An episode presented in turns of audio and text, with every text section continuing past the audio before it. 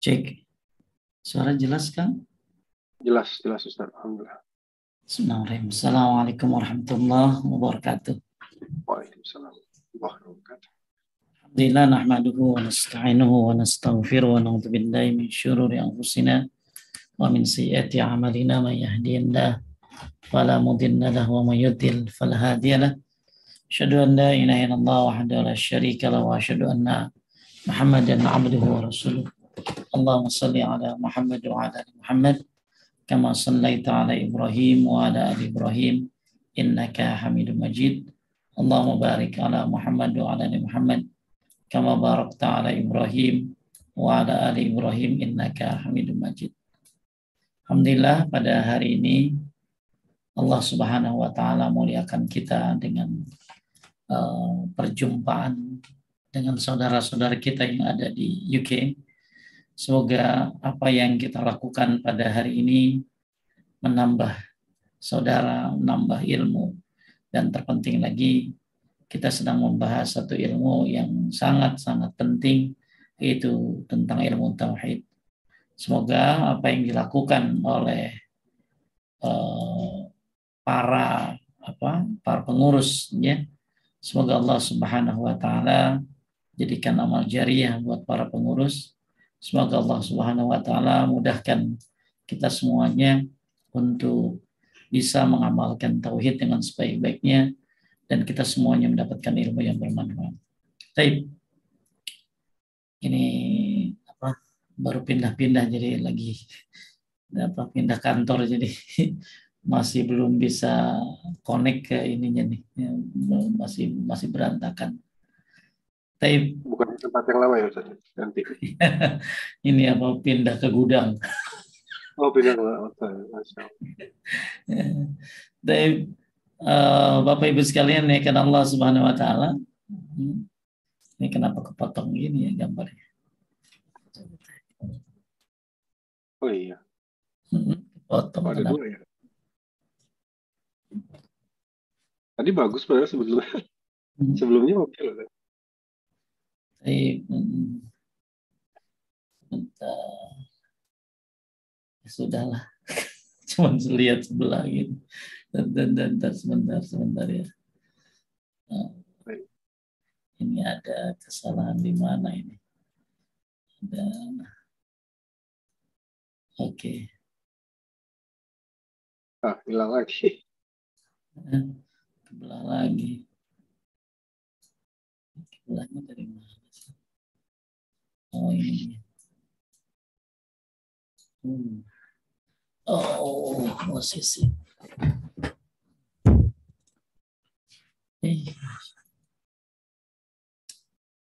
Ya, lumayan dah. Ya. Lumayan, Ustaz. Babas kepotong.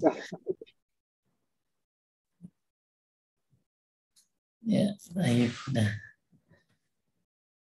Tadi bagus adalah. Bismillah.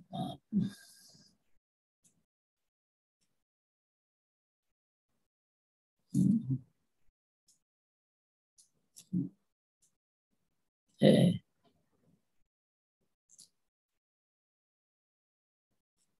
Ya, nggak apa-apa, Kang. Nggak apa-apa, Ustaz. Bismillahirrahmanirrahim. Kita lanjut kepada syarah kitab Tauhid uh, bab 28. Ya. Hadis yang terakhir apa kedua terakhir ya? Kalau nggak salah kedua terakhir. terakhir. Ya, terakhir. Uh, tentang masih tentang tatayur ya.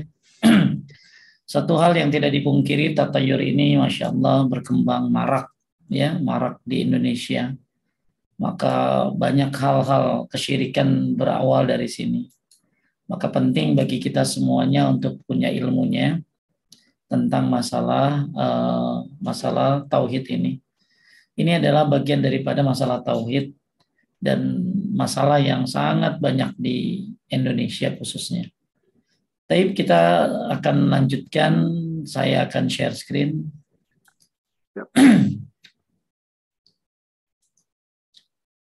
Ini ya Kang ya. Hmm. Al-Bukhari dan Muslim, betul kan? Meriwayatkan dari Anas bin Malik radhiyallahu anhu Dia berkata Rasulullah Shallallahu Alaihi Wasallam pernah bersabda, la adwa tidak ada adwa, wala tiarah. Masih ingat kang adwa kang penyakit menular ya? ya? Kita sudah pernah bahas penyakit menular itu tidak berjalan sendiri, semuanya berdasarkan tetapan Allah Subhanahu Wa Taala, Allah yang menjalankan. Akan tapi tentunya kita sudah pernah bahas bahwa manusia juga butuh usaha melakukan sebab. La adwa, tidak ada adwa. Adwa ini penyakit menular. Wala tiarah, dan tiarah, tiarah ini beranggapan sial.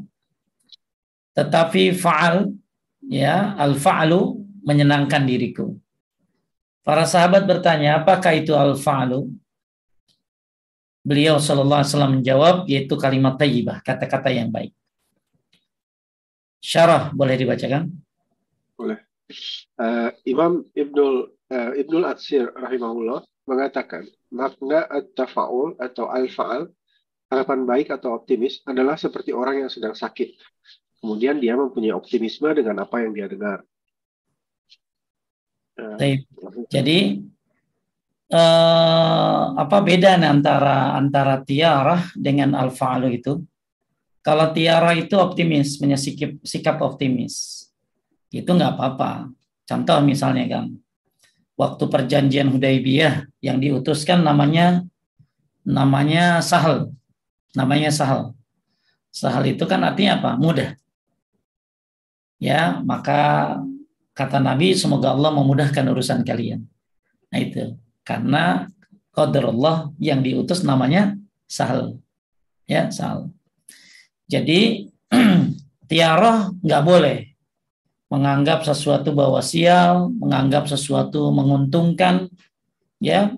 Tapi dibolehkan alfal. Apa itu optimisme? Seperti apa? Seperti orang yang lagi sakit, kemudian dia punya optimis dengan apa yang dia dengar. Misalnya kita datang kan syafakallah, nah, itu kan bagus kan kalian gitu. Akhirnya dia jadi apa kan?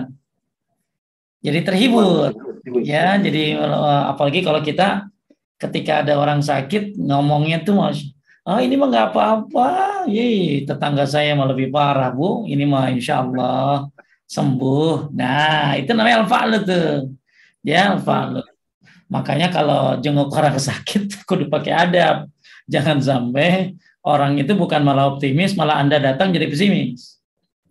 Ya. Ibu habis dioperasi ya iya tetangga saya jeng itu ya ternyata gunting dokternya ketinggalan gitu loh. Ya tetangga saya jeng ya itu apa um, apa ininya itu kan banyak orang cerita-cerita masalah gitu makanya kalau sakit ya mendingan keluar negeri berobatnya ya kenapa nggak banyak macam-macam komen-komen bener nggak betul ya makanya ada jamaah saya di mana ya di Malaysia dia mau pulang ke Indonesia karena sakit.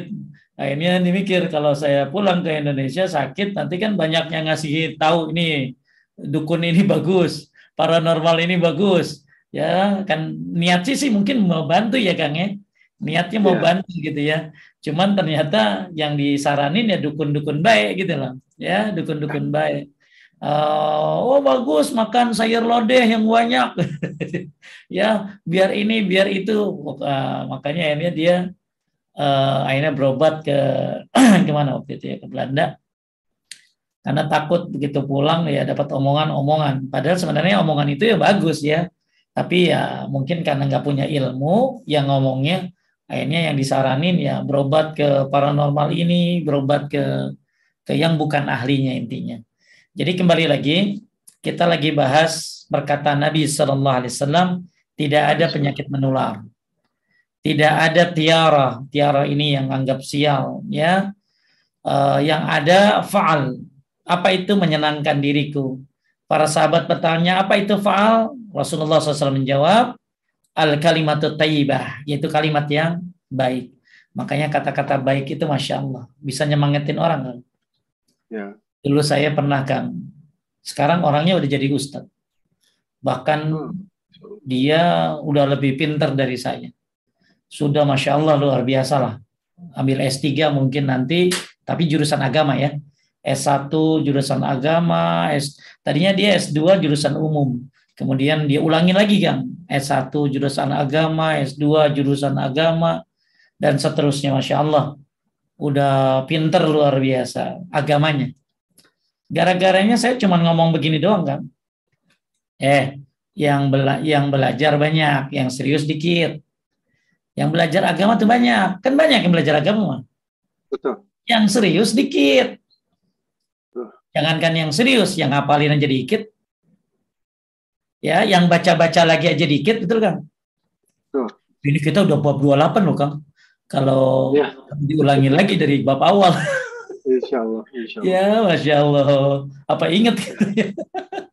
Karena banyak yang nggak buka-buka kan. Makanya saya bilang, yang belajar banyak, yang serius dikit. Ya, makanya eh akhirnya kata-kata itu memotivasi dia Motivasi apa? Bahwa dia harus serius belajar agama. Masya Allah kang. Padahal benar-benar dah ngerti dah. Baca Qurannya belum lancar, sekarang udah kayak apa? Bahasa Arabnya belum udah, oh, udah sekarang udah udah mantep banget. Nah ini namanya kalimat thayyibah. Maka jangan main-main dengan kalimat yang baik. Ya, bisa jadi itu pahala buatmu. Pernah ada orang ya kayaknya, aduh susah banget hidup. Saya bilang gini kan, Nggak ada di dunia ini manusia baik-baik saja. Semuanya sedang berjuang dengan cobaannya masing-masing. Betul kan kan? Nggak ada Betul. manusia baik-baik aja. Semua ada masalah masing-masing. Ya. ya. Jadi kalimat taibah ini Masya Allah kalimat yang baik. Kalimat yang akhirnya menyemangati orang. Pernah dulu ada akun Al-Ma'na kan followernya ratusan ribu, tiba-tiba dihack kan, jadi nol. Hmm. Followernya jadi nol. Tapi masya Allah, mereka bangkit sekarang, dibalikin lagi tuh 100 ribu hanya dalam waktu berapa bulan. Mereka bikin tulisan apa kan? Mereka mengam, mereka hanya mengambil akun kita, bukan iman kita. Hmm. Mereka tidak sadar bahwa kita adalah benih yang kalau diinjek bukan malah hancur tapi malah tumbuh. Ya, ini kata-kata baik ini banyak ya kata-kata yang orang bilang mah kata-kata motivasi ya. Kata-kata motivasi. Jadi kata-kata motivasi itu bukan tiara, bukan. Ya, kata-kata motivasi kan bikin orang semangat. Nah, ini kata-kata yang baik. Ya, contoh banyak ada kata-kata baik tuh Kang. Warga yang baik itu pergi ke masjid sendirian, bukan digotong sama masyarakat. Maksudnya warga yang baik itu ya rajin ke masjid, bukan ke masjid begitu meninggal. Ya. Banyak ya kata-kata ketika kamu ke masjid sandalmu hilang enggak masalah. Yang penting sandalmu ada di masjid gitu. Ya, yang jadi masalah ketika sandalmu enggak pernah ke masjid kan gitu. Nah, ya. Jadi kalimat taibah ini banyak banget. Apalagi kalau kita lihat perkataan-perkataan ulama salaf, uh, itu kayaknya semangat tuh jadi terpompa. Ah itu bukan tiara. Itu juga itu itu namanya apa tadi kan? Fa'alu. Ya, itu namanya fa'al. Dan itu dibolehkan. Seperti orang sakit tadi. Ya, orang sakit kemudian kita datang bilang eh, syafakillah syafakallah ya kita doain insya Allah sehat ya. Ya kita tunggu lagi loh nanti di masjid ya. Ah itu kan bikin semangat orang. Oke kalau orang yang datang ke rumah sakit itu ya ada ada padamnya ya jangan sampai ya tadi tetangga saya jeng tetangga saya jeng gitu loh. Ya. Uh, akhirnya dokternya datang gitu ya. Ada yang lihat handphone saya gitu loh dia pegang-pegang takutnya handphonenya di perutnya habis dioperasi. Ya. Nah, ini uh, ketika orang sakit mendengar kata-kata motivasi dari kita maka dia akan semangat ada harapan untuk sembuh. Maka inilah ya yang disebut dengan al-fal yaitu kata-kata yang baik. Bahkan kata Nabi wasallam inna min mujibatil maghfirah bazl salam wa husnul kalam di antara uh, sebab ampunan dosa adalah bazlas salam, ngucapin salam, wa husnul kalam dan kata-kata yang baik. Kayak jadi oh, kata-kata baik itu masya Allah bikin ampunan dosa, bikin orang semangat. Bahkan tanda haji mabrur adalah tibil kalam, ya uh, it'amut ta'am tibil kalam. Haji mabrur itu tandanya yaitu satu ya it'amut ta'am suka ngasih makanan. Watibil kalam dan kata-katanya baik. Masya Allah kata-kata baik ini lawan daripada tiarah. Kalau tiarah pesimisme. Tapi kalau al-fa'al optimisme. Ya kan orang mau ke mana-mana, aduh hari apa nih? Wah rebo, hancur dah ini mah. Ini hari apes.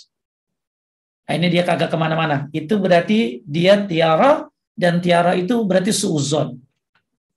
Seolah-olah dia akan celaka hari itu. Ya gara-gara lihat burung gagak di rumahnya. Ya gara-gara lihat kejatuhan cecak. Gara-gara gelas jatuh. Ya kan ada kan? Ya di sinetron-sinetron tuh diajarin begitu kadang-kadang. Gelas jatuh. Uh siapa yang mati? Kan gitu. Ya maka uh, lawan daripada uh, apa uh, tiara uh, adalah al-faal dan tiara adalah pesimisme suuzon nama Allah Sedangkan al-fa'al adalah husnuzon kepada Allah Subhanahu wa taala. Bahkan kita nggak boleh mati sebelum kita berprasangka baik kepada Allah Subhanahu wa taala la yamutu ahadun wa husnuzon billah. Tidak seboleh seseorang mati kecuali dia berprasangka baik kepada Allah Subhanahu wa taala. Ya. Baik, lanjutkan. Seperti nah, seperti dia mendengar ada orang lain yang berkata, "Wahai Salim, orang yang selamat atau yang sembuh." Atau seperti yang mencari barang miliknya yang hilang, kemudian mendengar orang lain berkata, Wahai wajid, orang yang menemukan. Maka orang yang sakit tersebut menyangka atau berharap dia akan sembuh. Dan orang yang kehilangan barangnya menyangka dia akan menemukan barangnya itu. Eh, mau ya mau berangkat haji misalnya. Semoga mabrur ya, kan belum ngerjain dia. Tapi dia jadi jadi termotivasi. Mudah-mudahan selamat berkah di jalannya. Insya Allah mudah-mudahan ya Nah ini ini kalimat begini adalah uh, seperti contoh daripada al-fa'al ya. Kemudian ada pun yang perlu diperhatikan itu bahwa al-fa'al yang baik itu adalah yang terjadi tanpa dibuat-buat. Adapun apabila dibuat-buat maka haram hukumnya. Dan demikian itu sebagaimana dikatakan Imam Abu Bakar At-Turtusi. Tapi kita lihat al-faidah satu al-fa'al harapan baik atau optimis bukan termasuk tatayur ya, bukan termasuk tatayur Kemudian yang terlarang. Kemudian disukai al-fa'al, yaitu kalimat-kalimat yang baik. Apalagi uh, qadarullah ya tadi yang ngurusin urusan saya, visa saya, haji itu yang ngurusin namanya Pak Suhail. Ah, kan Masya Allah Pak Suhail, Pak Sahal. Mudah-mudahan mudah ya urusannya semua visa ya. Ah, kan qadarullah yang ngurusin Pak Sahal itu ya. Ya, uh, kan uh, kayak Nabi tadi, Nabi ya ketika perjanjian Hudaybiyah kan yang diutus adalah uh, Sahel ya Sahel. Ya. Kemudian juga disyariatkan berhusnuzon berprasangka baik kepada Allah dan di dalam al-faal terdapat husnuzon kepada Allah Subhanahu wa taala ya. Jadi dalam al-faal ini ada kalimat husnuzon karena dia uh, berprangka sangka baik kepada Allah Subhanahu wa taala. Ada satu doa yang uh, diucapkan oleh eh, orang-orang uh, terdahulu. Doanya ini doa dari seorang tabiin kan namanya Sa'id bin Jubair. Beliau berdoa ya kata beliau uh, apa beliau mengatakan Allahumma inni as'aluka sidqut tawakkuli alaik wa husnuz zanni bik. Itu doa tuh. Saya ulangi ya. Ini doa uh, seorang tabiin namanya Sa'id bin Jubair. Beliau berdoa, Ya Allah, aku meminta kepadamu jujurnya tawakal dan baik sangka kepadamu. Ya, jadi doanya uh, Allahumma inni as'aluka sidqut tawakkuli alaik wa husnuz zanni bik. Ya, ya Allah, aku meminta kepadamu jujurnya tawakal dan baik sangkanya, baik sangka kepadamu. Maksudnya berbaik sangka kepada Allah Subhanahu wa taala. Jadi disyariatkan berhusnuzon kepada Allah dan ingat Kak ya, kita sering dengar ya riwayat ana indadani abdi bi. Aku bagaimana prasangka hambaku. Maka hati-hati berprasangka buruk ya. Sebagaimana firman Allah zalikum dhannakum alladhi dhanantum bi rabbikum addakum fasbahtum minal khasirin. Ya, itulah prasangka kalian. Ya, sebagaimana yang kalian prasangkakan terhadap Rob kalian ya maka kalian termasuk orang-orang ya orang-orang yang rugi. Hati-hati berprasangka buruk kepada Allah Subhanahu wa taala. Ya, makanya menyikapi takdir juga harus dengan prasangka baik. Ini pasti ada hikmahnya. Ini pasti ya ada sesuatu yang tidak saya ketahui. Ini pasti semuanya ada faedahnya. Taib kemudian yang keempat larangan suzon bersangka buruk kepada Allah Taala tatayur terhadap terdapat suzon terhadap Allah ya apalagi orang kalau mau meninggal kan jangan sampai suzon nah suzon eh husnuzon itu lebih ditekankan kalau dia kena musibah satu lagi kalau mau meninggal maka hati-hati ketika kita kena musibah maka kita bersuzon kemarin saya lagi nyak apa hadir acara wisuda anak saya sekarang Kang Kang TK wisuda, SD wisuda, SMP wisuda gitu ya. Wisuda we ya. Kalau kita mau wisuda habis kuliah gitu ya. Yeah. Nah, tiba-tiba ada ibu-ibu nyamperin saya, dia curhat, dia ditipu sama temannya 1,7 miliar. Oh, iya. Aduh lah itu stres dia Kang pucat orang pada gembira. Dia kayaknya sedih banget. Saya bilangin ya nanti ibu bisa urusan di dunia emang nggak nggak selesai bu tapi urusan gini nggak mas ada masih ada akhirat gitu loh ya, ya. masih ada akhirat nanti di akhirat ibu bisa ambil kebaikannya bu. Orang dia kalau kagak ada kebaikannya gimana pak Ustadz ibu bisa serahin dosa ibu sama dia. Ya maka hati-hati menzolimi orang. Nanti jadi muflis jadi bangkrut. Ya. Nah, ibu itu akhirnya rada ah rada tenang tat karena dia kayaknya kebaikannya kagak ada gitu loh. Terus nanti saya ngambil kebaikannya gimana kagak ada gitu loh. Mungkin dia udah pesimis aja. Ya udah ibu serahin aja dosa ibu sama dia ya kan nanti kalau kebaikannya udah habis yang dizolimin ya yang menzolimi maka orang yang dizolimi tinggal kebaikannya apa dosa-dosanya di dibalikin ya di, diserahkan kepada yang menzolimi. Makanya hati-hati seuzon eh husnuzon itu lebih ditekankan ketika kita kena musibah ya. Yang kedua ketika kita mau meninggal jangan sampai berprasangka buruk kepada Allah Subhanahu wa taala. Kemudian tadi larangan suuzon ini lawannya.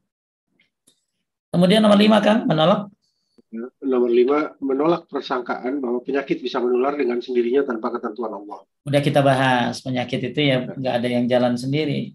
Itu atas ketentuan Allah. Ya. Terus tatayur? Yang keenam, tatayur itu sama sekali tidak berfaedah karena bukan merupakan sebab untuk terjadinya suatu keburukan. Baik, tatayur tidak berfaedah. Ya, nyata biasanya tadi nabrak kucing sampai ada orang buka jilbabnya kan karena kan katanya kalau habis nabrak kucing kudu buka baju, lalu eh, bajunya dipakai buat nguburin kucing. Akhirnya tuh orang bukan buka baju, buka jilbab kan. Buka jilbabnya, kerudungnya untuk ngituin kucing. Ya intinya kucing ketabrak ya kita kubur. Tapi jadi kan pasti deh kalau ya kalau ada orang nabrak kucing pasti deh. Ayo ayo buka bajunya. Lepasin kubur nanti bangkrut lu. Jadi kayaknya masyarakat juga sudah terbina gitu. Terbina ya. oleh tatayur itu. Sudah jadi sebuah kebiasaan. Sehingga akhirnya ya ini masuk kepada syirik loh ya. Ini syirik ya. Uh, bisa syirik besar, bisa syirik kecil. Kalau syirik kecil ya ya semua atas izin Allah.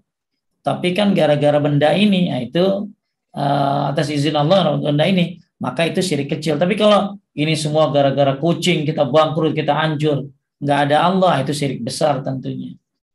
Tapi perhatian, lanjut walaupun walaupun penularan penyakit itu adalah dengan takdir atau dengan ketentuan Allah, Tetapi Nabi Shallallahu Alaihi Wasallam tetap mengajarkan umatnya untuk tidak mendekati orang-orang yang terkena penyakit menular supaya tidak tertular oleh, tertular oleh penyakit tersebut. Karena dengan ketentuan Allah Taala uh, dia telah menjadikan berkumpul dengan orang-orang yang berpenyakit menular sebagai sebab untuk tertularnya penyakit tersebut. Rasulullah Sallallahu Alaihi Wasallam bersabda, "Firra minal majzum, firaraka minal asad." Larilah kamu dari orang yang kena penyakit kusta atau lepra, sebagaimana kamu lari dari singa. Jadi walaupun penyakit ini tertularnya bukan jalan sendiri, ya akan tetapi semuanya Allah yang menentukan. Ya berjalannya penyakit karena Allah, tapi kita tetap harus lari dari orang yang kena penyakit. Maksudnya jangan deket-deket gitu. Ya, ya kayak haji ini kan bakalan banyak nih kan. Ya. Bakalan banyak, mungkin jutaan, 4 juta, 5 juta, ya.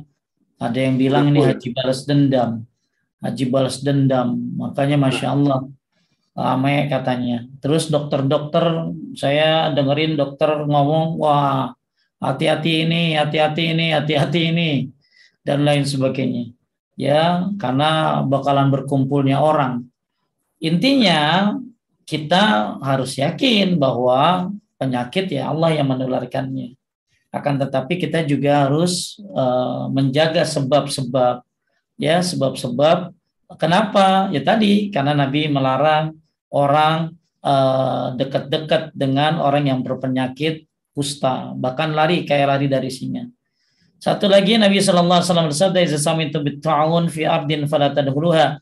Jika kalian mendengar di suatu daerah ta'un, maka jangan kalian masuki daerah tersebut. Nah ini termasuk apakah namanya uh, karantina, ya. Nah, ini jadi kalau mendengar daerah nggak usah nggak boleh masuk. Yang di dalam nggak boleh keluar, yang di luar nggak boleh masuk. Nah ini salah satu apa sih bentuk salah satu bentuk uh, usaha manusia jadi eh, apa nggak apa walaupun penyakit tadi ya menular itu karena Allah tapi tetap kita harus menjalankan sebabnya. Kemudian jadi ada orang kan tawakal berlebihan.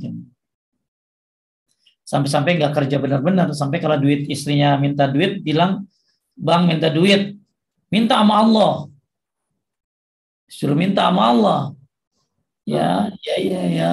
Nah kan nah ini salah tawakal berlebihan begini Kang. Ya, jadi kita memang meminta kepada Allah. Tapi kan disuruh usaha, disuruh keluar sampai kita habis sholat Jumat disuruh bertebaran kan? Ya, suruh bertebaran setelah sholat Jumat.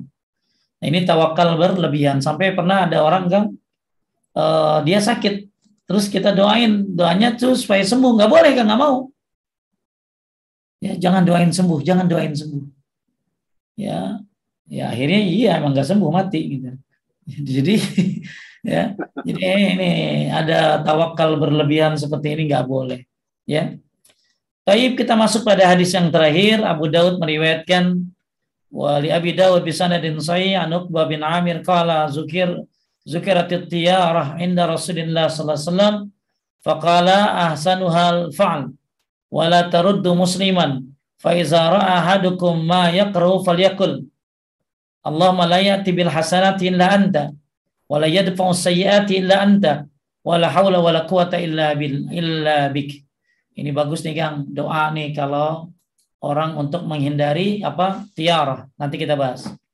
Walau min hadis Ibnu Mas'ud marfu'an tiara syirkun tiara syirkun. Wa ma minna illa walakin Allah yuzhibu bitawakkul ya bitawakul rahu Abu Dawud Tirmizi wa sahu wa ju'ila akhiruhu min qauli Ibnu Mas'ud. Boleh Kang Abu Dawud? Uh, Abu Dawud meriwayatkan sebuah hadis dengan sanad yang sahih dari Uqbah ibn Amir. Dia menuturkan tiara tiara disebut-sebut di hadapan Rasulullah Shallallahu Alaihi Wasallam, maka beliau bersabda, yang paling baik adalah faal. Dan berarti, tersebut, berarti kita kalau dengar sesuatu yang salah bergerak, Kang ya jangan dibiarin baik gitulah ya apalagi ini masalah tauhid ya jadi begitu dengar Nabi begitu dengar ada orang menyebutkan tentang tiarah maka Nabi mengatakan yang paling baik adalah faal terus dan tiaroh tersebut tidak boleh menggagalkan seseorang muslim dari niatnya. Maksudnya gini Kang, cara ngelawan tiaroh adalah ber, bertindak kebalikannya. Ya, jadi jadi gimana cara uh, melawan tiaroh? Ya, ada beberapa cara. Seseorang melawan tiaroh itu salah satunya adalah uh, tadi saya sudah apa tulis kalau nggak salah nih sebentar. Nah, ini nih, ya. Nah, ini jadi ada empat kurang lebih, ya. Uh, salah satu cara menangkal tiara. Yang pertama, kita coba selesaikan dulu uh, hadisnya sebentar. Uh, dari bawah lagi.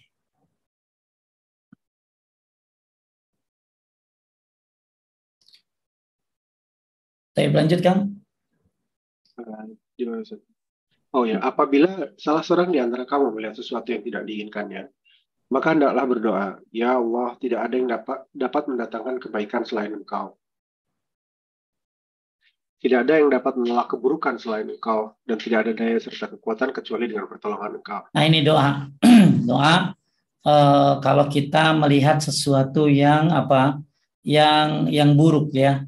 Jadi saya ulangi di sini ada dua cara yang disampaikan oleh Rasulullah Shallallahu Alaihi Wasallam kalau kita uh, apa uh, ketemu dengan masalah tiara. Jadi tiara yang paling baik adalah fal dan tiara tersebut tidak boleh menggagalkan seorang muslim dari niatnya. Ini cara yang pertama. Jadi kalau anda percaya dengan dengan uh, jangan kalau anda nggak percaya sama tiara maka lawan kan. Misalnya ini hari Rebo nggak boleh keluar. Anda keluar.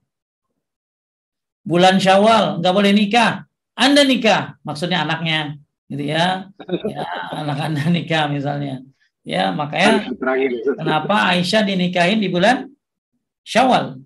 Bahkan menikahkan maksudnya menyuruh orang-orang untuk menikah di bulan Syawal.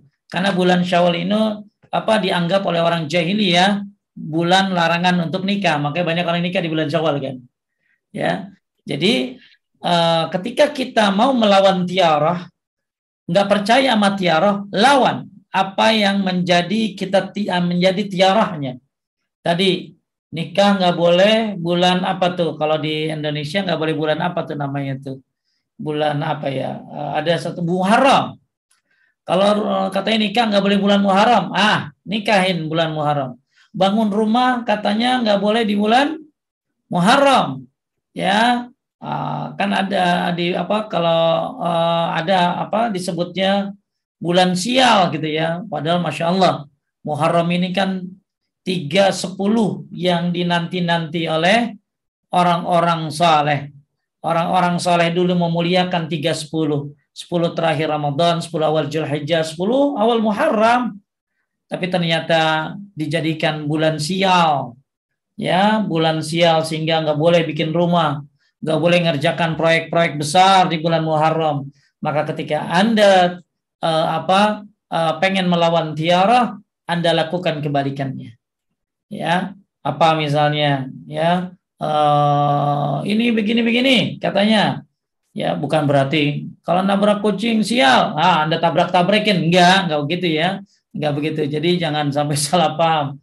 Ya, sebagaimana Aisyah melakukan pernikahan di bulan Syawal dan menyuruh orang-orang menikah di bulan Syawal karena memang bulan Syawal itu dianggap bulan sial, maka lawan. Makanya kembali lagi tiaroh tersebut tidak boleh menggagalkan seorang muslim dari niatnya. Ya. Oh, kalau kamu pergi haji, nah pergi umroh nanti habis duit lu dah. Ah, Anda pergi. Ya, dia nggak tahu kalau umroh dan haji, umroh ke haji, haji ke umroh menghilangkan kefakiran. Kemudian yang kedua, apabila salah seorang di antara kamu melihat sesuatu yang tidak diinginkan, maka hendaklah berdoa. Nah ini Kang, begitu lihat sesuatu yang nggak baik, ini salah satu doanya. Ya, Allahumma la ya'ti bil hasanati illa anta, wa la yadfa'u sayyiati illa anta, wa la hawla wa la quwata illa bik. Artinya apa? Ya Allah, tidak ada yang dapat mendatangkan kebaikan selain Engkau. Kemudian tidak ada yang dapat menolak keburukan selain Engkau. Kemudian ini kalimat yang hebat Kang. Ini disebut dengan kalimat khawqalah.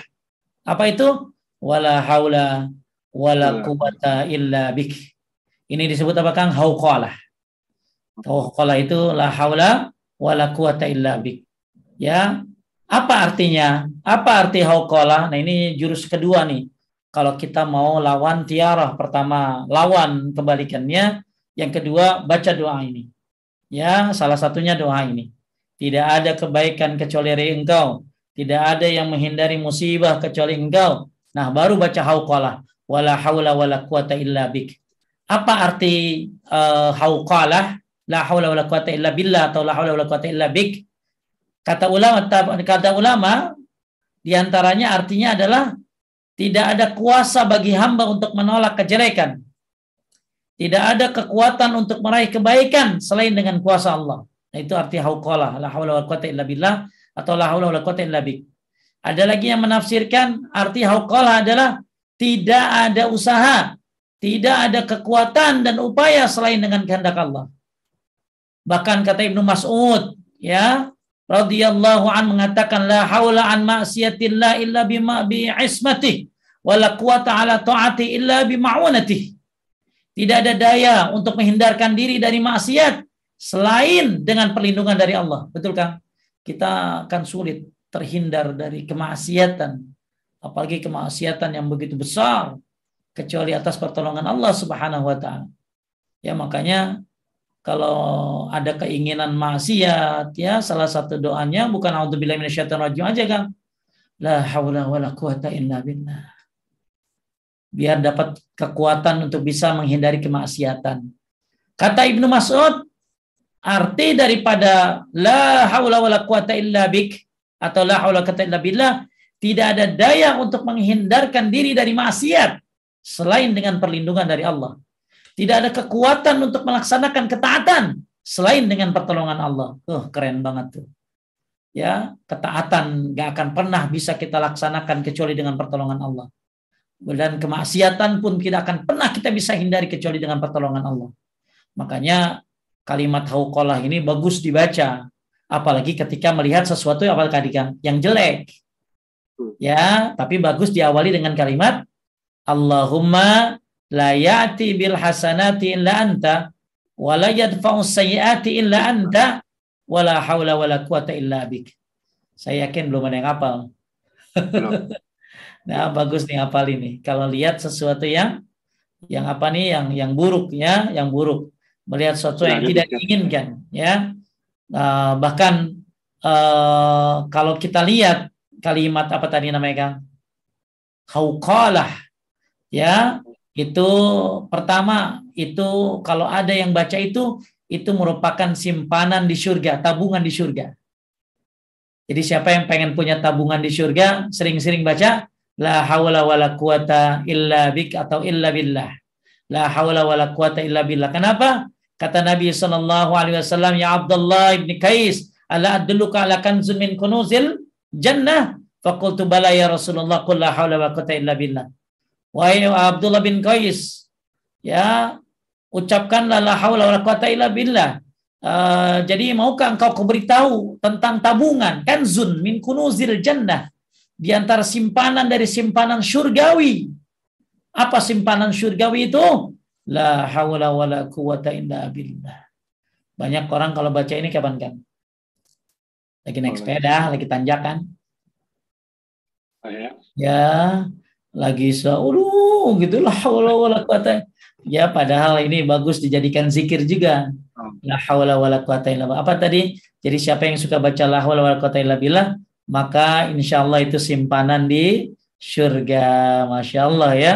Tuh simpanan tuh ya. Simpanan. Jadi anda punya tabungan di surga tuh. Kemudian ada lagi ternyata la haula wala quwata illa billah yang di hadis ini disebutkan illa bik itu merupakan salah satu dari pintu surga kan. Jadi ada pintu surga ya eh, apa yang namanya apa? La haula. Jadi ala dulu kala babi min abwabil jannah kata kata Nabi sallallahu alaihi wasallam, "Maukah engkau aku tunjukkan apa tuh salah satu dari pintu surga?" Aku berkata, "Tentu." Beliau bersabda, "La haula wala quwata illa billah." Maka la haula wala quwata illa billah atau dikenal dengan hauqalah ini nama salah satu nama pintu surga.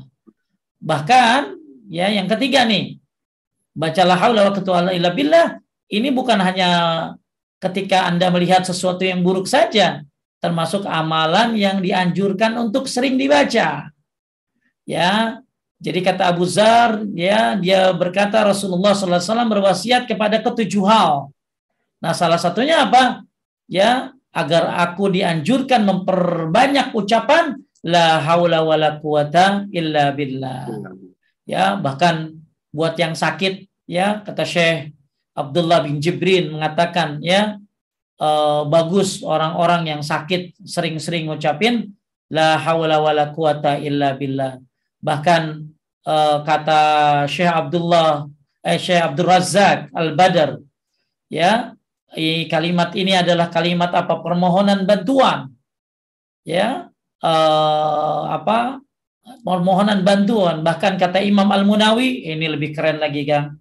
Kata beliau ya walau ya'lam la haula wala quwata illa billah sahibul haja ma fi hazil kalimah minal auni wat taufiq was sadad ma tarkuha kata beliau.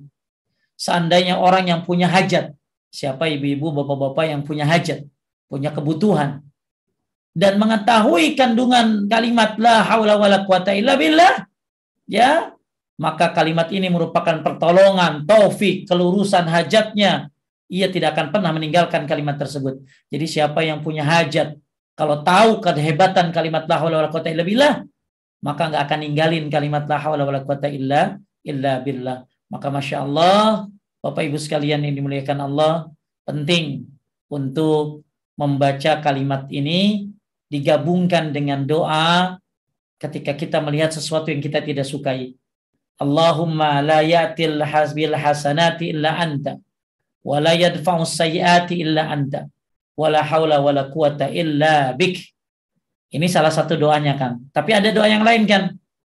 Apa? Kalau kita lihat orang tabrakan, Kang. Kita lihat orang termasuk lihat aja aliran sesat, kan? Lihat orang Syiah, lihat orang yang apa orang Islam yang nyanyi lagu Yahudi ya. Orang Islam ya. E, ngapain lagi tuh ya. Oh membolehkan zina dan lain-lain, melihat orang-orang sesat termasuk baca doa, ini kan boleh kan? Jadi ketika kita melihat sesuatu yang kita tidak sukai, lihat orang sakit, ya, ngelihat orang kecelakaan, tabrakan, jangan buset, ya, jangan cuman uh, zikir, tapi berkatakan Allah la ya'ti bil hasanati illa anta, wa la yadfa'u sayyiati illa anta, La quwata illa billah. Masya Allah. Ini menandakan apa? Hanya Allah yang berkehendak atas segala kebaikan dan keburukan. Hanya Allah yang bisa mencegahnya. Dan kita baca hauqalah. Dapat rumah di surga, dapat uh, salah satu uh, apa tadi apa uh, dapat uh, harta apa tadi kanzun uh, harta simpanan surga ya dan lain sebagainya bahkan kata Imam Al Munawi tadi kalau ada orang tahu yang punya hajat nggak akan pernah ninggalin kalimat la haula wala quwata illa billah. Makanya ini salah satu doanya kalau kita lihat hal-hal yang nggak disukai. Apa aja? Termasuk lihat orang sesat. Kalau mau tambahin Kang kalimat ini.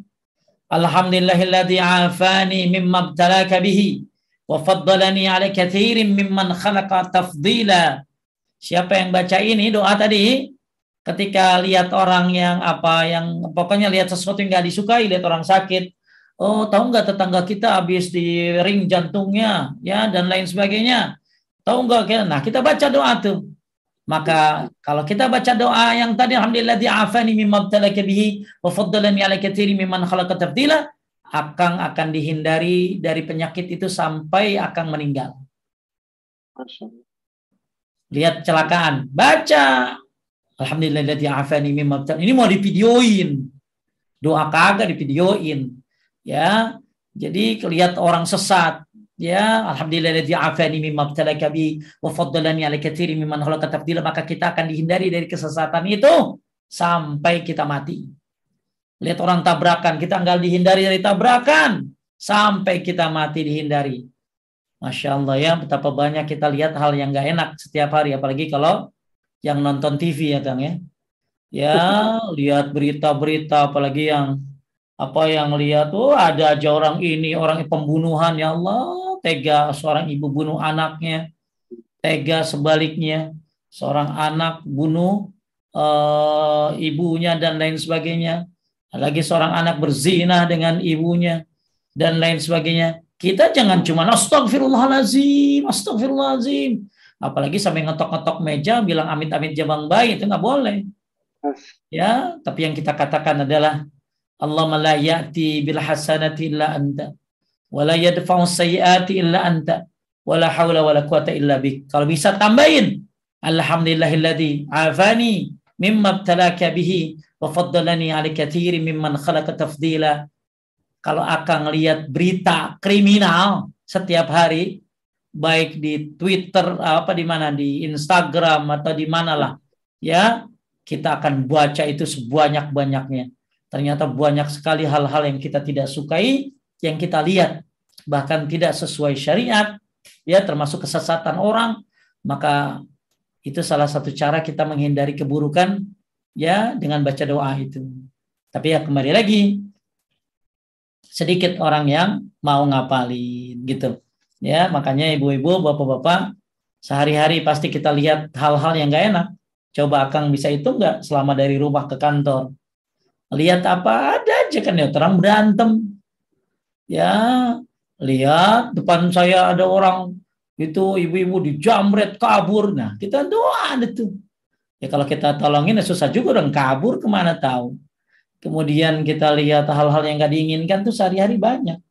Makanya kenapa ada orang akhirnya melakukan apa? Tiarah karena tadi banyaknya mungkin banyaknya kesialan-kesialan yang terjadi, keberatan apa keburukan yang terjadi, ya ini dia memakai cara-cara dukun yaitu dengan melakukan tiara supaya selamat bawa ini, supaya selamat bawa ini dan lain-lain. Nah, kita enggak, kita mah ya tawakal kepada Allah sambil jalanin sebab jadi orang yang hati-hati. Nah, kalau lihat hal-hal yang buruk doa ya sehingga kita dimudahkan urusannya bahkan dapat tabungan di surga apalagi kalau tambahan doanya tadi alhamdulillah ya'afani mimma ibtalaka bihi wa faddalani ala katsirin man maka kita akan dihindari dari apa yang kita lihat yang buruk itu sampai kita mati.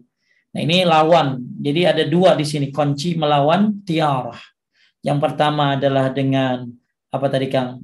Melawan kebalikannya. Ya, yang kedua adalah dengan berdoa, ya. Taib. Kemudian uh, sebab-sebab lain ini tadi yang belum saya selesaikan. Lanjut Kang, beberapa cara? Beberapa cara agar seorang terhindar dari tatayur uh, di antaranya yang pertama tawakal. Obat yang paling utama adalah tawakal dan beriman kepada takdir bahwasanya segala yang terjadi adalah takdir Allah Subhanahu wa taala. Yakinlah bahwa apa yang terjadi adalah takdir Allah. Dan sebagaimana perkataan Ibnu Mas'ud radhiyallahu anhu, artinya akan tetapi Allah menghilangkannya tatayur dengan tawakal. Baik, jadi hilangkan tetawur tetayur dengan apa? tawakal. Ya, maka tawakal itu kata Syekh Profesor uh, Abdullah Bukhari, uh, tawakal ini satu bergantung kepada Allah saja dan menyerahkan urusan kepadanya. Kedua, menempuh sebab-sebab yang dibenarkan oleh syariat. Yang ketiga, tidak menoleh kepada sebab setelah melakukannya, tapi hanya menoleh kepada yang menciptakan sebab yaitu Allah. Jadi hati-hati ketika kita kita apa kita tawakal tapi begitu sukses tahu-tahu tawakalnya akhirnya ama sebabnya nggak boleh. Gua nih kaya nih karena usaha kerja keras jangan jangan ngomong gitu. Alhamdulillah Allah kasih saya kesuksesan titipan yang banyak dengan oh. sebab itu Allah Subhanahu wa taala. Doa dari orang tua. Yang lucu makang ya SMA, kuliah Begitu wisuda, terima kasih sama pacarnya telah menemaniku dari awal.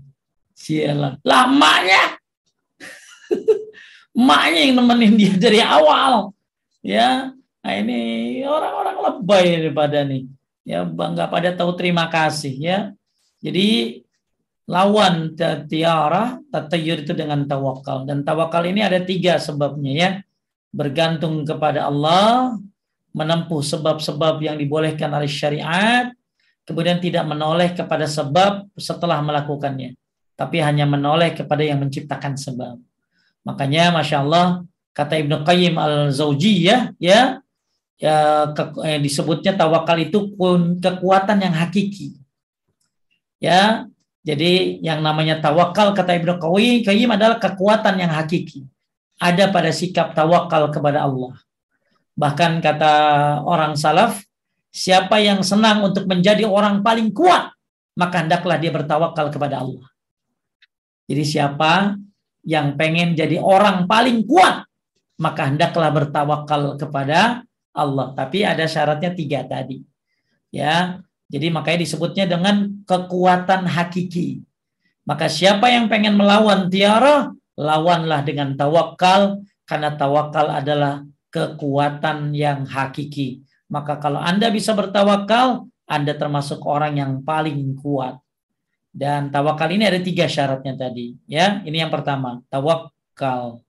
Kemudian yang kedua, lanjutkan. Uh, kurang turun, oke. Okay. Uh, yang kedua, mengetahui bahwa tatayur adalah bentuk suudzon kepada Allah. Ketahuilah bahwa seseorang tidak boleh suudzon kepada Allah. Allah Subhanahu wa taala berfirman dalam hadis qudsi yang artinya sesungguhnya aku sesuai dengan prasangkaan hamba-hambaku terhadap terhadapku. Jika ia berprasangka baik, maka ia akan mendapatkannya. Dan jika ia berprasangka buruk, maka ia akan mendapatkannya. Maka tidak boleh seseorang berprasangka buruk kepada Allah dan tatayur itu adalah bentuk berprasangka buruk kepada Allah. Baik, ya, karena indah Allah sesuai dengan prasangka hambanya. Jika ia bersangka baik, maka ia akan dapatkannya. Jika ia bersangka buruk, maka ia mendapatkannya. Maka tadi, prasangka baik akan lebih penting ketika yang melakukannya adalah orang kena musibah, yang kedua orang yang mau meninggal. Hati-hati berprasangka buruk kepada Allah Subhanahu wa taala. Makanya kan ada orang kan begitu mau meninggal, aduh saya banyak dosa, neraka. Nah, kita datang tuh kasih apa tadi namanya kan Al-fa'al. Kasih kalimat-kalimat taibah. Ya Ibu, Masya Allah, kalau Ibu mau bertobat, ya, Ibu bisa kok, ya masuk surga. Ada gitu. Nah, ini ini uh, maka poin yang kedua, jadi udah udah empat nih ya. Yang pertama tadi lawan ini ini, ini tambahan nih ya. Tadi lawan tiara dengan melakukan kebalikannya ya kemudian yang kedua dengan doa lawan tiara dengan doa tadi ada dua doa kemudian yang ketiga lawan tiara dengan tawakal. Yang keempat ya bahwa taya sadari bahwa tatayur adalah bentuk suuzon kepada Allah. Nah yang terakhir nih ah ini lebih penting kan? Sama nih pentingnya nih. Ketahuilah? Ketahuilah manusia itu mulia dan memiliki akal yang cerdas. Jika seseorang bertatayur karena hewan tertentu, maka kita katakan bahwa di samping dia telah bersuuzon kepada Allah, dia juga suuzon kepada hewan. Sungguh tidak kaitannya antara hewan dan kesialan. Maka jika kita sadar bahwa manusia itu memiliki akal yang cerdas, maka bagaimana mungkin seseorang bisa mengaitkan sesuatu yang tidak ada hubungannya dengan kesialan? Hendaknya seseorang bisa berpikir bahwa mengkaitkan kesialan dengan hewan atau angka-angka tertentu adalah hal yang tidak logis, bahkan hewan, burung yang tidak berakal, yang dijadikan sandaran manusia untuk bertatoyur pun tidak terbetik dalam menang burung tersebut adanya tatoyur. burung aja kan tatoyur asalnya dari kata burung kan kan? Betul. Jadi orang Betul. Arab itu kalau mau pergi lihat burung. Kalau burungnya ke kanan dia lanjut. Jadi dia lemparin burung. Kalau larinya ke kanan dia lanjut. Kalau misalnya e, larinya ke kiri dia berhenti nggak lanjutin apa yang mau dia niatkan. Nah, burung aja kagak kagak pernah tatayur gitu loh. Ya, kayak kayaknya kadang-kadang binatang suka dijadikan sebab kan kumpul kebo, padahal yang kumpul kan manusia. Ya, bukan ya, kebo gitu ya. Dan lain kambing hitam ya dan lain sebagainya. Nah, termasuk ini ya, tatayur ini bahasa Arab ya artinya burung. Jadi burung sendiri nggak ada bertatayur dia. Taib ini tiga poin yang saya ambil dari bukunya Ustadz Firanda tentang bagaimana terhindar dari tatayur. Cuman kalau mau dikomplitin, ya tadi jadi lima. Lawan dengan uh, melawan kebalikannya, kemudian lawan dengan doa. Taib kita lihat lagi selanjutnya uh, syarahnya ya. Oke. Syarah lanjutkan. Yang di bawah ini ya, Ustaz. Syarahnya Nabi Shallallahu Alaihi Wasallam menyebutkan bahwa tatayur itu suatu kesyirikan, yakni syirik kecil yang tidak sampai membuat pelakunya keluar dari agama Islam. Jika seseorang bertatayur terhadap sesuatu yang dia lihat atau dia dengar, maka dia tidaklah dianggap berbuat syirik dengan kesyirikan yang dapat mengeluarkan dari Islam. Akan tetapi, dia berbuat syirik kecil karena dia telah bersandar kepada sebab ini. Padahal Allah tidak menjadikannya sebagai sebab. Hal ini akan melemahkan tawakal kepada Allah dan semangat. Oleh sebab itu, hal ini dianggap suatu kesyirikan. Sebagaimana telah disebutkan dalam satu kaidah, kalau seseorang bersandar kepada suatu sebab dengan sedangkan syariat tidak menjadikannya sebagai sebab, maka dia telah berbuat syirik kecil. Akan tetapi, kalau ada seseorang yang berkeyakinan bahwa sesuatu yang dianggap sial itu bisa mendatangkan keburukan dengan sendirinya selain Allah, maka orang ini musyrik dengan tingkatan syirik akbar dan mengeluarkannya dari agama Islam karena dia telah menjadikan sekutu bagi Allah dalam penciptaan dan pengadaan. Taib, jadi ternyata bisa jadi syirik besar ya. Kalau dia berkeyakinan bahwa yang dianggap sial itu bisa mendatangkan keburukan dengan sendirinya selain Allah. Ini jadi syirik besar. Kan dosa itu ya bertahap. Setan kan godain manusia ya tahapannya dari dosa kecil dulu kan. Dosa kecil, lanjut dosa besar, dan selanjutnya. Maka hati-hati dari syirik kecil, ya yang nanti akar-akarnya bercabang kepada syirik besar naudzubillah. Faidah satu tatayur termasuk kesyirikan, yakni syirik kecil sebab di dalamnya terdapat ketergantungan hati kepada selain Allah. Kemudian disyariatkan mengulang-ulang penyampaian masalah yang penting dengan tujuan agar bisa dihafal dan melekat dalam hati. Jadi uh, ustadz-ustadz ini kadang-kadang suka diulang-ulang. Tujuannya ya ini, kalau itu penting ya diulang-ulang itu metode ya kadang orang suka diulang-ulang mulu Pak Ustadz ya diulang-ulang lu kagak apa-apa gitu loh ya nah apalagi tauhid ya kudu diulang-ulang itu mah kemudian Allah akan menghilangkan tatayur dari diri seorang dengan tawakal. Ya maka berbahaya bila ada seorang yang mendapat dirinya ada tatayur lalu ia bertawakal pada Allah dan tidak menggubris tatayur tersebut. Nah ini ya. Jadi tadi sudah kita bahas kunci-kunci melawan tatayur ada lima ya kan? Total-total tadi ya. Kemudian kita masuk kepada hadis yang terakhir. Da, Imam Ahmad meriwayatkan dari hadis Ibnu Amr bahwasanya Nabi SAW bersabda barang siapa mengurungkan hajatnya karena tiara maka ia telah berbuat syirik. Ya, waduh, oh, hari apa nih? Ya, hari Rebo, wah, kalau jadi dah, batal, maka dia telah apa tiara. Dia telah berbuat syirik. Para sahabat bertanya, lalu apa tebus tebusannya? Jadi kalau ada orang pernah melakukan tiara, apa tebusannya? Beliau SAW menjawab, hendaklah ia mengucapkan, Allahumma la khaira illa khairuka, wa la taira illa tairuka, wa la ilaha ghairuk. Ya Allah, tiada kebaikan kecuali kebaikan dari engkau, tiada kesialan kecuali kesialan dari engkau, dan tidak sembah ada sembahan yang berhak selain engkau. Ya. Jadi uh, ini tobatnya orang yang tiar. Kalau tadi yang kita lagi bahas kan apakah hal-hal untuk melawan tiar sebelum terjadi. Tapi kalau sudah terjadi, ya banyak orang melakukan tiar dari zaman dulu. Ya, uh, kalau pakai baju ini bakalan begini dan lain sebagainya uh, ini anak usar-usarnya dua buadung ya dan lain-lain kita udah bahas tuh banyak banget yang namanya tiaroh-tiaroh yang kita lakukan di zaman-zaman bahula maka tobatnya adalah yaitu dengan apa? Mengucapkan Allahumma la khaira illa khairuka. Yuk baca yuk semuanya yuk yang hadir di sini. Ya masing-masing di rumah karena pasti kita nggak pernah lepas dari tiara kalau bicara zaman dulu. Ya zaman dulu percaya dengan angka 13 dan lain sebagainya maka yuk saya mengajak semuanya berdasarkan sebagaimana yang dikatakan oleh sahabat apa tebusannya? Kalau orang pernah melakukan apa? Tiara barang siapa yang mengurungkan hajatnya karena tiara maka orang itu berbuat syirik. Nah sekarang apa tebusannya? Kita baca doanya. Allahumma la khaira illa khairuka wa la taira illa tairuka wa la ilaha ghairuk. Sekali lagi, Allahumma la khaira illa khairuka wa la taira illa tairuka wa la ilaha ghairuk. Ya. Ini adalah tebusan. Jadi orang yang membatalkan niatnya karena tiara atau orang yang pernah tiarah. Mudah-mudahan dengan baca doa ini dihapuskan semua dosa-dosa kita. Ya, karena melakukan syirik kecil. Ya, selanjutnya ngapain Pak Ustadz? Ya, selanjutnya belajar tauhid. Karena Anda melakukan tiaroh ini kan gara-gara nggak ngerti tauhid. Imam Ahmad meriwayatkan pula sebuah hadis dari Fadlah bin Abbas, sungguhnya tiaroh itu adalah yang menjadikan kamu terus melangkah atau mengurungkan niat dari keperluanmu. Jadi ketika Anda orang karena ngeliat uh, ada tanda apa di rumahnya ini dia jadi keluar jadi kerja padahal kenapa kayaknya ini hari keberuntungan gue deh gitu loh.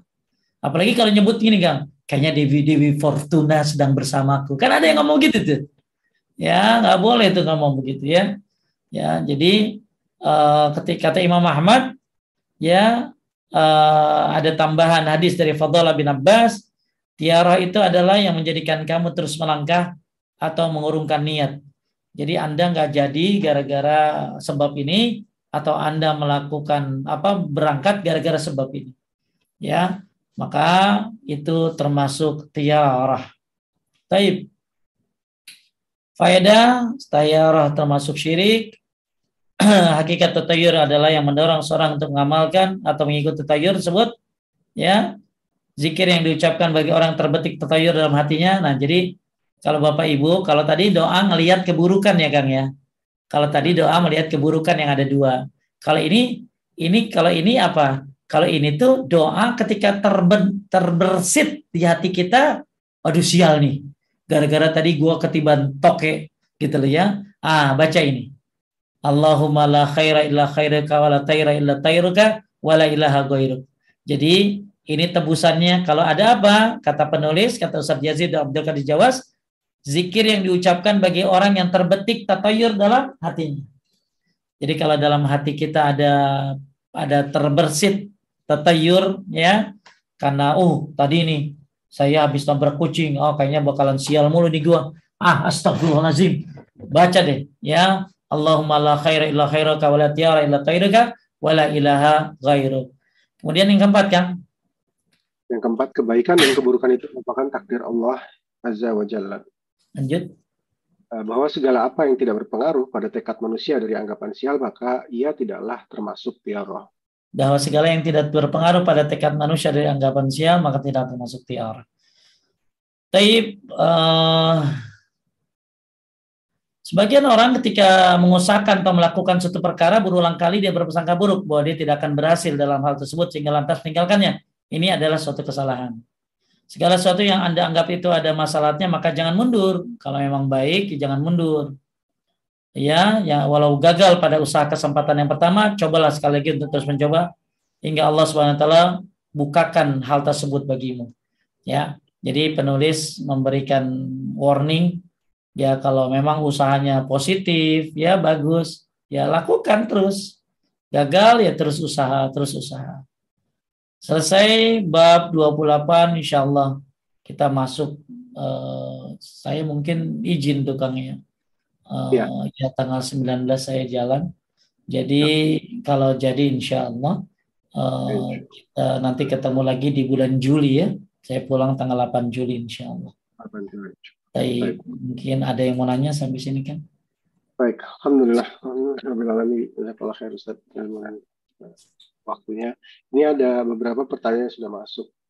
Sebentar saya share screen.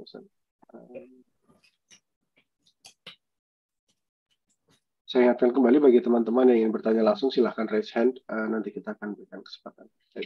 Yang pertama nih Ustaz, Ustaz kalau kita terlanjur karena disarankan dokter ke orang pintar karena katanya penyakit non medis, baru ngeh ternyata dukun dan buru-buru bertobat. Apakah sholatnya selama 40 hari tetap nggak diterima?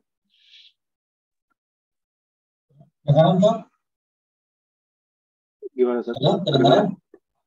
Uh, kedengaran tapi kayak jauh nih, Ustaz. Kayak di di Kayak jauh. Udah kesenggol. Kayak tadi ya. Halo, kedengaran? Iya. Kayaknya mikrofonnya ganti nih Ustaz, jadi ke mikrofon Jadi komputer. gimana tadi? Nah, Eh, bisa bisa dengar ya Ustaz? Oh Saya, iya, pindah. Saya lanjut. Eh, iya. Mungkin mikrofonnya diganti ke mikrofon di headset hmm, di audio setting. udah sih, iya. udah normal kan? Kayak di komputer sih nggak kayak tadi Ustaz, tadi jelas banget. Benar ya? Oh, Saya bacakan lagi. Ustaz, Ustaz, kalau kita terlanjur karena disarankan Oh iya dokter benar. Oh udah enggak sih? Benar udah ke Enggak, nah ke sekarang udah jelas Ustaz. Udah Alhamdulillah. baik. Kalau kita terlanjur karena disarankan dokter ke orang pintar yang karena katanya penyakit non medis baru sadar atau baru nggak ternyata dukun dan buru-buru bertobat. Apakah sholatnya selama 40 hari tetap nggak diterima Ustaz? Tapi masalahnya kan dia nggak tahu, dia nggak tahu. Rabbana la tu'akhizna in nasina wa akhtana. Dimaafkan segala sesuatu yang tidak sengaja, ya, dan dia terpaksa melakukannya. Dalam arti kata, kalau misalnya dia eh, apa dia jadi dimaafkan segala sesuatu yang terlupa, ya, eh, atau dia nggak sengaja. Jadi kalau dia sudah, nah ini kan kenapa dia begini karena nggak punya apa kurang belajar tauhidnya. Jadi eh, kalau orang penyakit-penyakit non medis maka bukan dibawa ke paranormal ya, tapi dibawa ke ahli rukyah. Nah itu ya makanya eh, ada ibu-ibu, Ustadz punya link ke ke Ustadz Anu enggak? Saya bilang kagak kenal, kagak rekomen gitu loh. Eh, Ini ada teman saya gangguan kena gangguan mental gitu loh. Ya ke dokter. Ya, nah, saya kasih ya orang rukyah lah ya. Nah, ini coba di rukyah ya itu. Jadi nah sekarang kalau kembali kepada pertanyaannya, dia kan nggak sengaja, nggak tahu. Ternyata itu dukun. Nah ya, maka yang harus Anda lakukan satu bertobat karena udah datang ke sana. Yang kedua ya karena Anda kurang eh, ilmu tauhidnya, ya maka eh, yang terpenting nggak boleh mempercayai perkataannya. Datangnya udah salah, datangnya udah salah, ya. Nah, cuman eh, kalau mempercayainya itu lebih salah lagi tentunya. Dia telah kafir terhadap apa yang diturunkan kepada Nabi Muhammad SAW. Nah sekarang karena dia nggak tahu, kirain itu kirain itu ustadz ahlinya, ya padahal ustadz juga bukan ahlinya ya, ahlinya mah dokter. Makanya hati-hati, ya jadi pelajaran buat ke depan. Jangan saya sudah. Lalu sholatnya gimana? Ya tadi karena dia nggak tahu, ya karena dia nggak tahu, dia nggak sengaja disangkain ahlinya, ternyata bukan. Nah, mudah-mudahan dimaafkan, ya, mudah-mudahan dimaafkan. Ya, jadi kalau anda tanya apakah salat saya tidak diterima, wallahu alam. Karena yang tahu tentang niat anda ya anda. Anda ini sengaja apa enggak, ya, maka kalau memang enggak sengaja semoga dimaafkan. Wallahu a'lam. Lanjut. Saya lanjutkan. Yang berikutnya Ustaz nomor dua. Assalamualaikum Ustaz izin eh, bertanya. Kalau mimpi itu gimana ya Ustaz? Apakah ada mimpi yang memang petunjuk dari Allah Subhanahu wa taala atau sebaiknya kita tidak usah peduli sama sekali dengan mimpi, baik mimpi baik ataupun buruk Ustaz? Taib Waalaikumsalam warahmatullahi wabarakatuh. Jadi gini, mimpi itu memang ada tiga ya. Eh, mimpi bagaimana oh, perasaan kita ya karena sebelum tidur punya perasaan begitu ya jadi ke bawah. Dua mimpi dari setan. Tiga memang petunjuk ya petunjuk. Cuma kalau memang ada mimpi baik maka boleh ceritakan. Maka yang ada tuh sebenarnya gini. Jangan jangan cari-cari tafsir mimpi itu kan penting tuh. Jangan cari-cari tafsir mimpi, apalagi beli tafsir mimpi yang katanya karya Ibnu Sirin itu nggak benar tuh kata Ika. Itu bukan karya Ibnu Sirin. Ya, jadi di di mana ya di perpust apa di toko buku tuh banyak tafsir mimpi Ibnu Sirin. Itu nggak benar ya. Ibnu Sirin nggak pernah bikin tafsir mimpi. Jadi yang paling penting adalah jangan coba-coba menafsirkan mimpi. Jadi kalau mimpi baik, bagus ceritain. Alhamdulillah uh, saya mimpi perangkat haji. Ya ceritain. Ceritainnya juga sama orang-orang yang senang sama dia kan. Ya, kalau yang sama yang nggak senang kan, cih, duit dari mana lo? Kan gitu loh. Ya, makanya cerita nama yang senang. Yang kedua, kalau mimpi buruk, ya bangun, baca ta'uz, rajim, lalu berbalik Kang. Tadinya madep mana? Ya, tadinya madep kiri, nah jadi madep kanan gitu ya.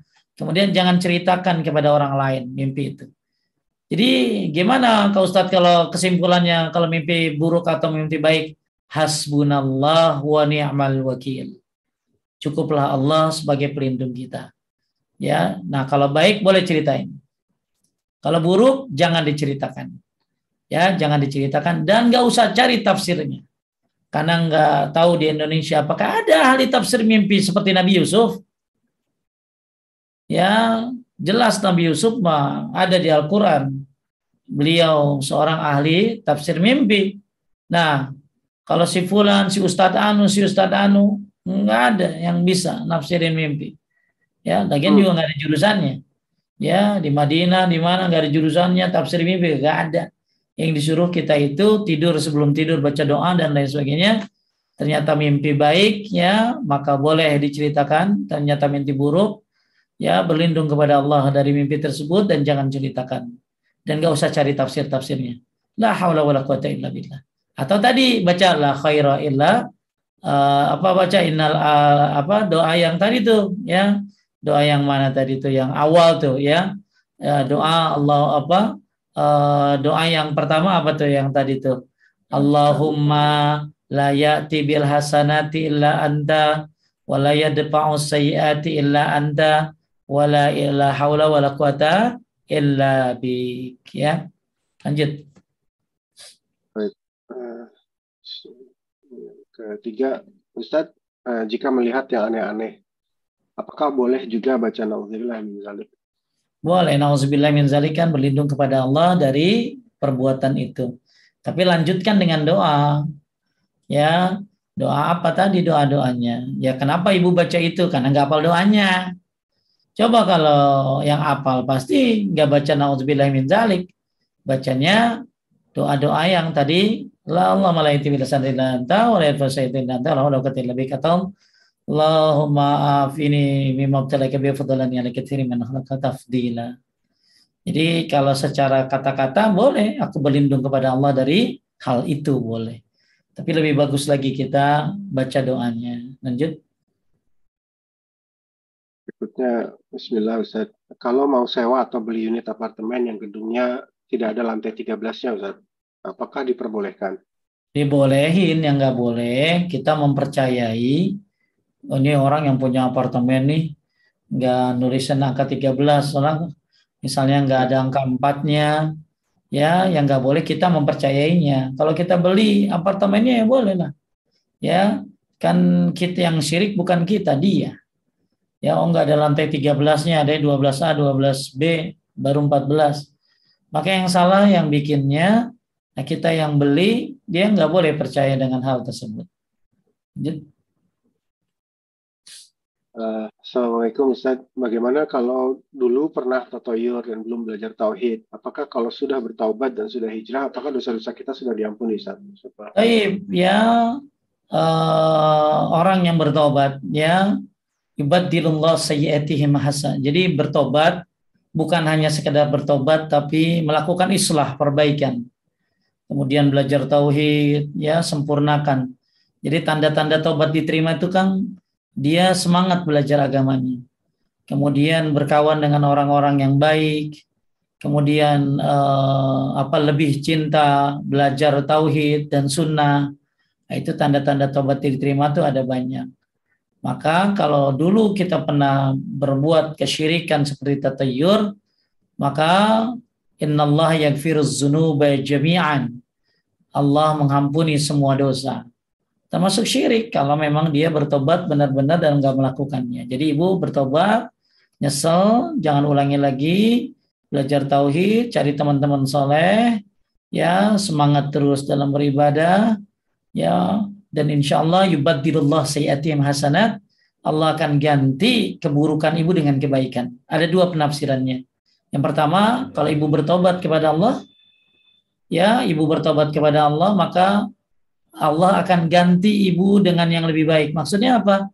Maksudnya ibu akan disemangatkan untuk berbuat kebaikan. Dulu semangat berbuat tatayur, dulu semangat berbuat kesyirikan, maka setelah tobat dikasih semangat untuk berbuat kebaikan termasuk semangat belajar tauhid. Nah itu tuh hebatnya orang yang bertobat dan memperbaiki dirinya Allah akan ganti. Ya, bahkan di akhirat katanya keburukan-keburukannya akan diganti dengan kebaikan. Makanya innallah yuhibbut tawabin. Allah itu mencintai orang yang bertobat. Maka bagus bertobat dari kesyirikan. Lanjut. Ya. Uh, ini nanti saya ada pertanyaan nih untuk yang itu sedikit ini sebelumnya dari jamaah. Uh, Bismillah Ustaz, apa ini maksud dengan rukyah syar'i? Uh, apakah ini apakah boleh meminta pada seseorang ustadz yang bisa merukyah seseorang yang jauh lokasinya dengan melalui foto? Jazakallah. Melalui foto. Ya, merukyah itu bukan pakai foto. Rukyah itu kalau mau pakai Zoom boleh. Ya, pakai telepon bisa. Tapi kalau pakai foto, lah nanti yang gerak-gerak fotonya. ya, jadi jadi uh, harus orang. Jadi orang uh, apa person person to person gitu loh saya misalnya merukyah Kang Rosid pakai Zoom, boleh tuh. Karena kedengaran suaranya, Kang Rosid juga kedengaran suaranya dan rukyah itu kan dengan suara suaranya kedengaran ya nggak komat kamit. Jadi nggak benar kalau pakai foto mah. Ya, rukyah itu nggak pernah pakai foto. Jadi harus orang ke orang.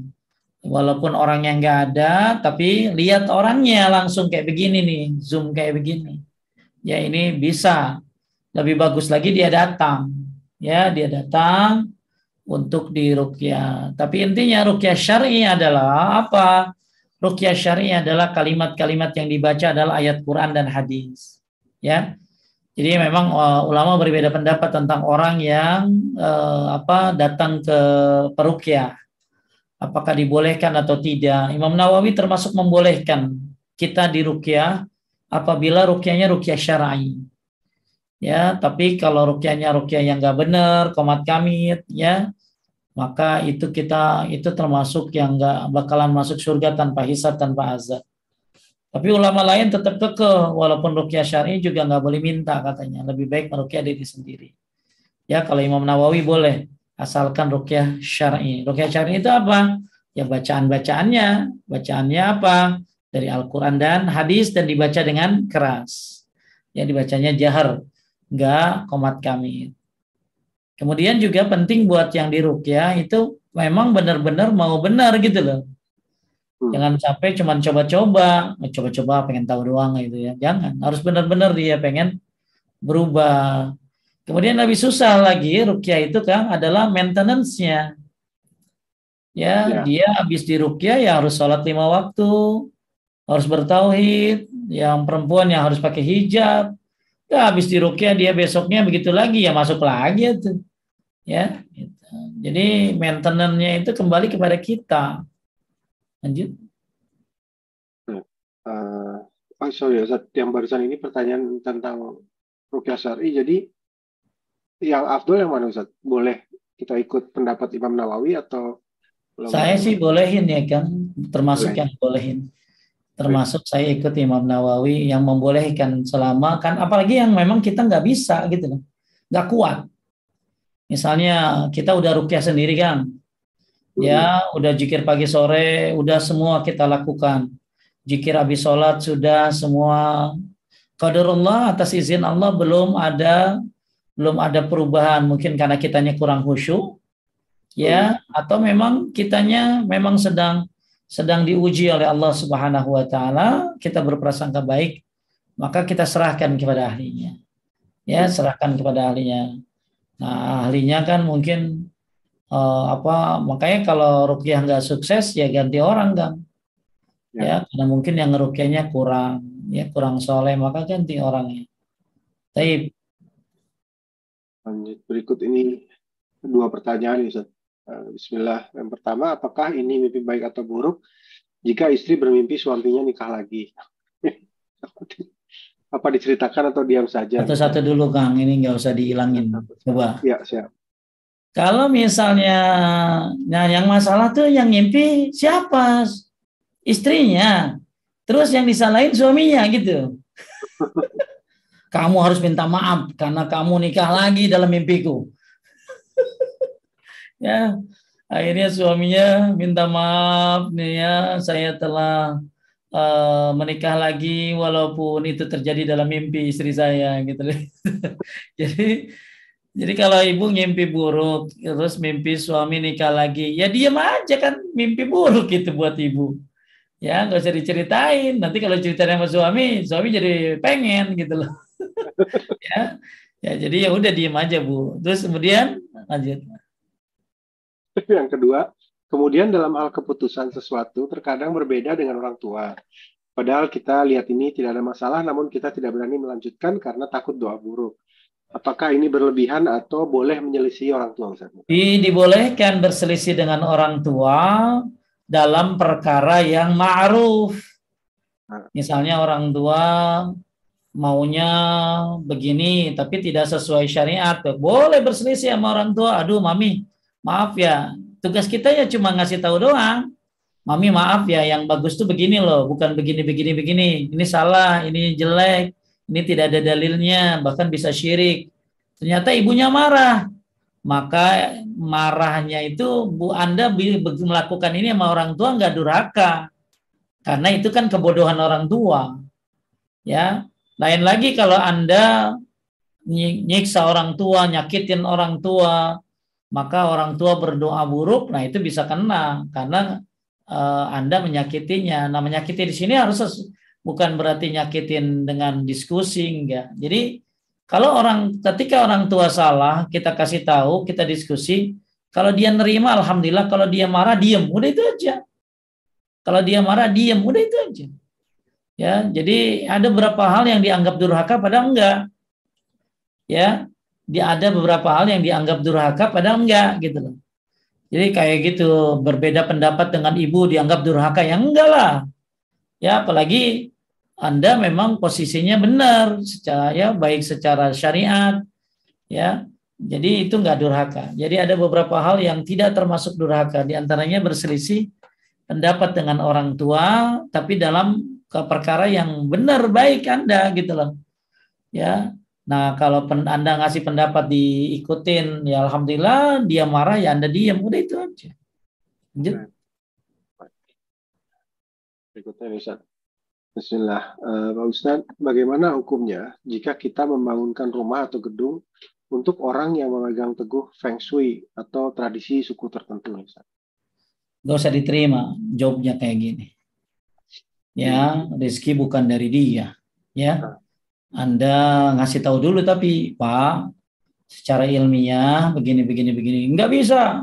Saya harus sesuai. Anda harus ikutin saya. Maka kita nggak boleh tahun tahun dalam perkara-perkara yang diharamkan. Ya udah, ya udah Pak, maaf ya, saya nggak bisa ngerjain proyek bapak nih. Ya nanti bisa-bisa jadi saya jadi acuy gitu ya. Ya bisa-bisa saya nanti jadi syirik. Ya, ya tinggalin aja ya. Eh, kalau dia kalau anda profesional dia nyari. ya, kalau dia anda profesional dia nyari. Ya tapi kalau anda nggak profesional ya untung lu udah gue cari lain gitu. Makanya banyak nah, makanya jadi seorang muslim harus yang profesional yang kerjanya bagus cekatan disiplin.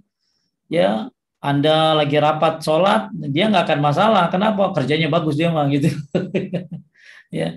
Jadi kalau anda bagus kerjanya profesional dia akan nyari anda. Anda tinggal kasih syarat. Saya tidak terima hal-hal yang begini ya pak ya. Begini-begini ya. Malah kalau bisa kasih desain dari Anda yang lebih baik daripada feng shui-nya dia gitu loh. Nah, nih kalau saya begini nih, ini oh, ya. Uh, jadi Anda memberikan solusi yang terbaik ya sesuai syariat dengan cara keahlian Anda itu.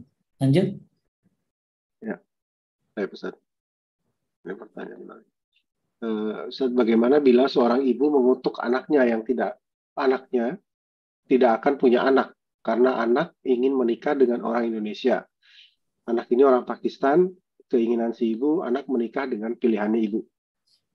Taib ya menikah ketika uh, kan kutukan-kutukan begini mah bukan bagian daripada apa ya bagian daripada uh, jadi gini kenapa akhirnya jadi karena akhirnya ibunya ngutuk begitu akhirnya anaknya jadi ketakutan gitu loh. Ya padahal uh, intinya gini nikah itu akan lebih bagus ketika kita punya ridho orang tua. Ya uh, karena ridho orang tua ini kan ridhonya Allah kalau orang tuanya tidak tidak sesuai dengan pilihan Anda, maka Anda punya waktu untuk berusaha dengan cara doa, lakukan mediasi-mediasi. Ya, mungkin tuh orang Pakistannya datang ke rumah bawa emas 20 kilo, ya. Eh, kasih ibunya atau orang eh, Pakistannya yang ini tuh apa uh, mungkin karena ibunya nggak kenal gitu kan. Ya. ya nggak kenal. Maka maksud saya suruh dia datang ke rumah memperkenalkan diri. Jadi jangan kita uh, apa sih lanjut untuk uh, untuk menganggap ibunya salah ya. Mungkin ibunya belum kenal. Ya orang tua ini kan semuanya memilih pasangan itu kan pengennya yang terbaik. Orang tua tuh pengennya dapatnya yang begini-begini. Mereka juga punya kriteria gitu loh karena kriterianya pasti yang terbaik buat kita. Tapi kita kan kadang-kadang enggak. Makanya doa banyakin, mediasi banyakin, ya, kemudian mungkin perkenalkan ya dengan cara yang syar'i tentunya perkenalan keluarga. Mungkin karena belum kenal, tapi yang penting setelah dikenalin, setelah usaha semuanya belum juga ya doa. Doa yang mimma uh, berdoa itu ber, bermanfaat baik itu sudah terjadi ataupun belum terjadi. Jadi dengan doa ini bisa mengubah yang sudah terjadi ataupun yang belum terjadi. Jadi banyakin doa, ya banyakin doa. Semoga dilembutkan hati orang tuanya. Kebanyakan sih kayak gitu karena belum kenal kan, ya belum kenal. Dan jangan nekat ya kan, jangan nekat akhirnya kawin tanpa ridho orang tua. Karena nanti akan jadi berabe itu. Anda akan putus silaturahim, akan benci cucunya dan dibenci dan lain sebagainya. Nah ini apalagi nikah lari gitu loh. Nikahnya lari sambil lari ya maksudnya nikahnya nggak pakai nggak pakai wali dari orang tua. Nah ini lebih berbahaya lagi. Jadi harusnya orang tua juga bersifat uh, adil ya. Uh, ya kalau nanti ya bagusnya kamu istikharah dulu. Ya mami istikharah dulu ya gitu loh kita saling-saling istikharah. Ya, itulah. Ya mudah-mudahan dimudahkan ya. Terus berdoa. Lanjut. Um, ini ada dua pertanyaan di luar topik nih Ustaz.